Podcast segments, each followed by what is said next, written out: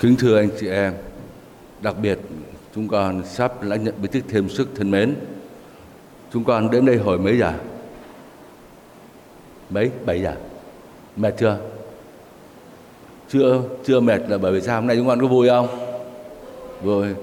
À, chúng con được lãnh nhận bí tích thêm sức.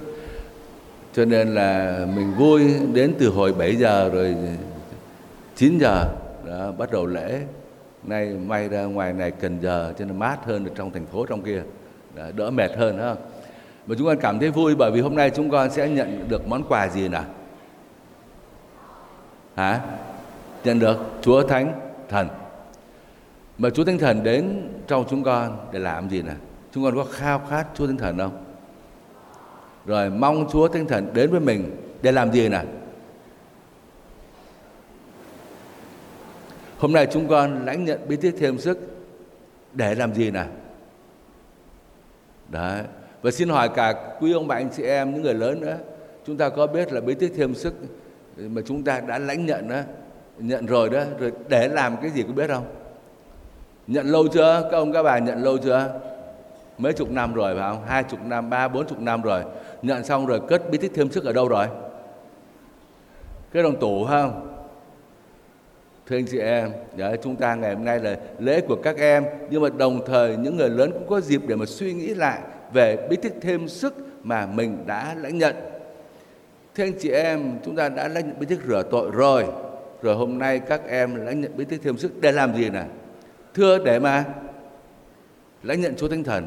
Rồi nhận Chúa Thánh Thần rồi để mà làm gì? Để mà làm làm chứng cho Chúa. Đấy, bí tích thêm sức giúp cho chúng ta để chúng ta làm chứng cho Chúa. Bí tích thêm sức có cần để lên thiên đàng không? Cần không? Không chịu thêm sức có lên thiên đàng được không? Được không? Được chứ, phải không? Được chứ. Muốn lên thiên đàng thì cần bí tích nào là thứ nhất là bí tích rửa tội, thứ hai là bí tích bí tích gì đây? Thánh thể bí tích thánh thể ở đây, thánh lễ hàng ngày, rước lễ, rồi bí tích thứ ba là bí tích gì? Hả? Giải. Giao hòa, có tội thì xưng tội. Sạch tội mới lên thiên đàng được chứ. Ba bí tích đó là cần để lên thiên đàng. Còn bí tích thêm sức này là không cần để lên thiên đàng đâu. Mà cần để làm cái gì nè? Cần để, quên rồi. Cần để làm chứng cho Chúa để xây dựng giáo hội để loan báo tin mừng. Đấy.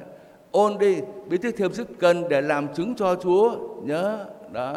Cho nên dù bây giờ ba bốn mươi tuổi rồi sáu bảy mươi tuổi rồi vẫn cần bí tích thêm sức. À, cần ơn Chúa Thánh Thần sống dậy để mình làm chứng cho Chúa.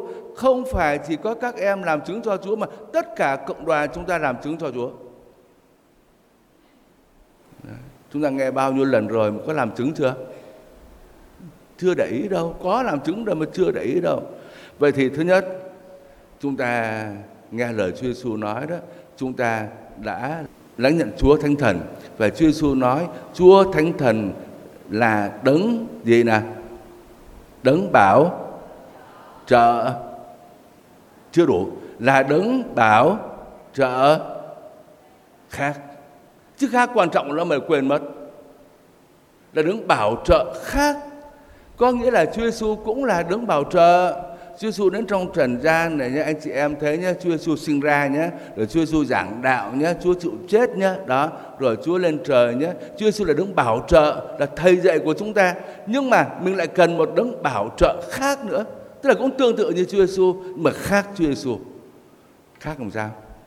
Ờ, ở đây đó chúng ta thấy Chúa Giêsu cũng nói đó, Chúa Thánh Thần ở trong chúng ta. Đó Người khác không biết mà chúng ta biết Chúa Thánh Thần ở trong chúng ta và Ngài dạy dỗ chúng ta. Ờ, tôi dùng cái hình ảnh này anh chị em dễ hiểu này. Mình nói đấng bảo trợ khác nhiều khi cũng khó hiểu lắm. Chúng con ở ngoài Cần Giờ này có đi học thêm không? Có không? Có. Buổi sáng đi học ở trường, thầy giáo dạy rồi cô giáo dạy xong rồi dạy bài học đủ chưa? Đủ rồi phải không? Thầy giáo cô giáo dạy thôi mình cứ nghĩ là đủ đi, đôi khi không có đủ nhưng mà dạy đủ rồi. Nhưng mà chúng con hiểu hết không? Không. Không hiểu. Thầy giáo, cô giáo dạy rồi không hiểu. Rồi đến chiều về đi học thêm. Học thêm để giúp cho mình hiểu cái bài ban sáng. Được không? mà không có thầy giáo, cô giáo dạy thêm, mình không hiểu bài ban sáng đâu. Cho nên mình đừng có bảo tôi đi học ở trường, thầy giáo dạy là tôi hiểu hết. Không có rồi nữa mà ờ, trong những điều kiện mà thuận lợi đó, người ta còn kèm kèm thêm tư gia nữa kìa ờ, người này cần kèm thêm về toán, người này cần kèm thêm về sinh ngữ, người này cần kèm thêm về môn văn, tùy theo từng người. Cũng là bài học đó thôi, nhưng mà tùy theo từng người, đó. Vậy thưa anh chị em, tôi tạm ờ, ví thôi. Chúa thần cao cả lắm, nhưng tôi tạm ví thôi vai trò của đức chúa thánh thần, giống như thầy giáo, cô giáo đi dạy thêm vậy đó. Chúa thánh thần đâu có dạy gì mới đâu. Chúa giêsu dạy đủ rồi. Chúa giêsu làm đủ rồi. Nhưng mà mình không hiểu. Mình chưa có thấm. Cho nên chúa thánh thần ở trong chúng ta, ngài là đứng bảo trợ khác. Ngài dạy thêm cho chúng ta. Ngài ở trong chúng ta, cắt nghĩa lời Chúa cho chúng ta, để mỗi người chúng ta yêu mến Chúa Giêsu hơn. Không có gì mới cả. Cứ bấy nhiêu thôi là tin mừng thôi. Nhưng mà Chúa Thánh Thần tùy theo từng người mà dạy dỗ chúng ta đứng bảo trợ khác là như vậy đó. đó. Chúng con hiểu không? Đó. Cho mỗi người chúng con nhớ là tôi đang có ông thầy dạy thêm nhé. Đó là Chúa Thánh Thần đang dạy thêm trong lòng chúng ta này. Chúng con nghe lời Chúa Thánh Thần. Rồi, điều thứ hai cháu muốn nói với tất cả chúng con và cũng là nói với cộng đoàn là Chúa Thánh Thần ở trong chúng ta để chúng ta làm chứng cho Chúa. Đừng quên nhé, làm chứng cho Chúa. Làm chứng bằng cách nào? Thứ nhất, bằng cách là chúng ta sống như là con cái của Thiên Chúa, sống tâm tình của một người con của Thiên Chúa. Trong bài đọc thứ hai đó thì ờ, anh chị em nghe thấy Thánh Phaolô gửi cho tín hữu Roma nói làm sao này nhờ có Chúa Thánh Thần thì chúng ta được gọi Thiên Chúa là là Cha. Đấy nhưng mà mình dịch là Cha thôi, nhưng mà đúng cái tiếng mà Thánh Phaolô nói hôm nay, chúng con vừa nghe ở trong bài đọc là gì? Gọi Thiên Chúa là Abba. Cha thì cũng đúng, nhưng mà thế nó lạnh nhạt quá. Abba Abba là gì nè? Abba không phải là cha đâu. Là gì? Ba. Abba là ba ơi, bố ơi nó thân mật như vậy đó. Mình nói cha mẹ thì nó cũng đúng rồi nhưng mà nó có vẻ nó lạnh nhạt lắm tiếng ở trong văn chương trong chữ nghĩa thôi. Nhưng mà ngôn ngữ bình thường có ai gọi nhà mà cha hay cha có ai gọi không? Ít lắm. Thường là gọi là gì? Bà ơi bà bố ơi bố đúng không? Chúng ta biết là, là ngày xưa trẻ con do thái á, ở đây tiếng việt nam chúng ta gọi là ba nhưng mà tiếng do thái con nít do thái gọi cha của mình là gì? Là abba con nít đó, nó gọi bố nó, cha của nó là abba vậy thì chúa giêsu cũng đã gọi đức chúa cha, gọi thiên chúa là gì? Là abba có nghĩa là chúa giêsu như là một người con. Con nít vậy đó. Gọi thiên chúa là ba ơi, bố ơi. Và không phải là con nít mà thôi, cho tới khi Chúa Giêsu gần chết rồi, trong vườn cây dầu đó sắp chết rồi, Chúa Giêsu vẫn gọi Thiên Chúa là gì? Là bố ơi ba ơi áp ba đấy giữa Chúa Giêsu và Thiên Chúa thân thiết như vậy lắm. Cho nên chúng ta cũng nhận được Chúa Thánh Thần để chúng ta gọi Thiên Chúa là ba ơi, là bố ơi. Đấy, Chúa Thánh Thần làm cho chúng ta trở nên con cái của Thiên Chúa. Và thưa anh chị em, chúng ta phải sống tâm tình đấy. Mình được biết Chúa Giêsu, Chúa Giêsu làm cho chúng ta được yêu mến Thiên Chúa, được gắn bó mật thiết với Thiên Chúa, được gọi Thiên Chúa là bố của mình, là ba của mình. Và vì thế mình tin tưởng lắm. Thưa anh chị em, điều này quan trọng lắm. Chúng ta có tin Thiên Chúa là ba mình không? Gọi bố ơi ba ơi thì cũng dễ thôi, nhưng mà có tin thật không? nhiều khi không tin đâu anh chị em thấy hàng ngày nhé mình biết bao nhiêu sự lo lắng vì ví dụ ốm đau này bệnh tật này nghèo đói này gặp tai nạn này ờ, vân vân mình làm gì mình có tin là ba mình thương mình không tin không có tin bố mình thương mình không chưa chắc đâu thì cũng kêu cầu Thiên Chúa, Chúa, Chúa, Chúa giúp con, con đang nghèo, con đang khổ, con ốm đau bệnh tật. Mà thấy Chúa không ban ơn thì đi đâu? Trong thầy bói. Trong ngày, trong tháng, có con cưới hỏi thì đi xem xem ngày, xem giờ, xem thầy. Đó, rồi bị tai nạn thì đi xin bùa ngải. Có không? Có không? Có. Khi này khi khác, người này người khác, khi ít khi nhiều có. Vậy thì mình còn tin vào bố mình không? Không. Chúng ta làm chứng cho đức tin của mình có nghĩa là chúng ta luôn luôn tin tưởng Thiên Chúa là bố mình, là ba mình, luôn luôn yêu thương mình. Và hoàn toàn phó thác cho bố mình, ba mình. Giống như đứa bé đó, để cho ba mình dẫn đi. Không sợ gì nữa. Không có thầy nào mà hay là ngày tháng nào mà hơn Chúa hết đó. đó mà hỏi thật anh chị em nhé các thầy hay là ngày tháng có cứu anh chị em được không có cứu được không đấy vậy mà mình vẫn tin đấy nên người công giáo, người môn đệ chúa đừng có tin vào đấy. Đó. Và mình phải làm chứng rằng thiên chúa là cha yêu thương mình. Làm chứng cho chúa ở cái điểm đấy. Kiên trì làm chứng, dù có khổ nhưng mà tin rằng thiên chúa là bố tôi, là ba tôi, chúa yêu tôi. Bình tĩnh phó thác, hy vọng. Đó là điều thứ nhất.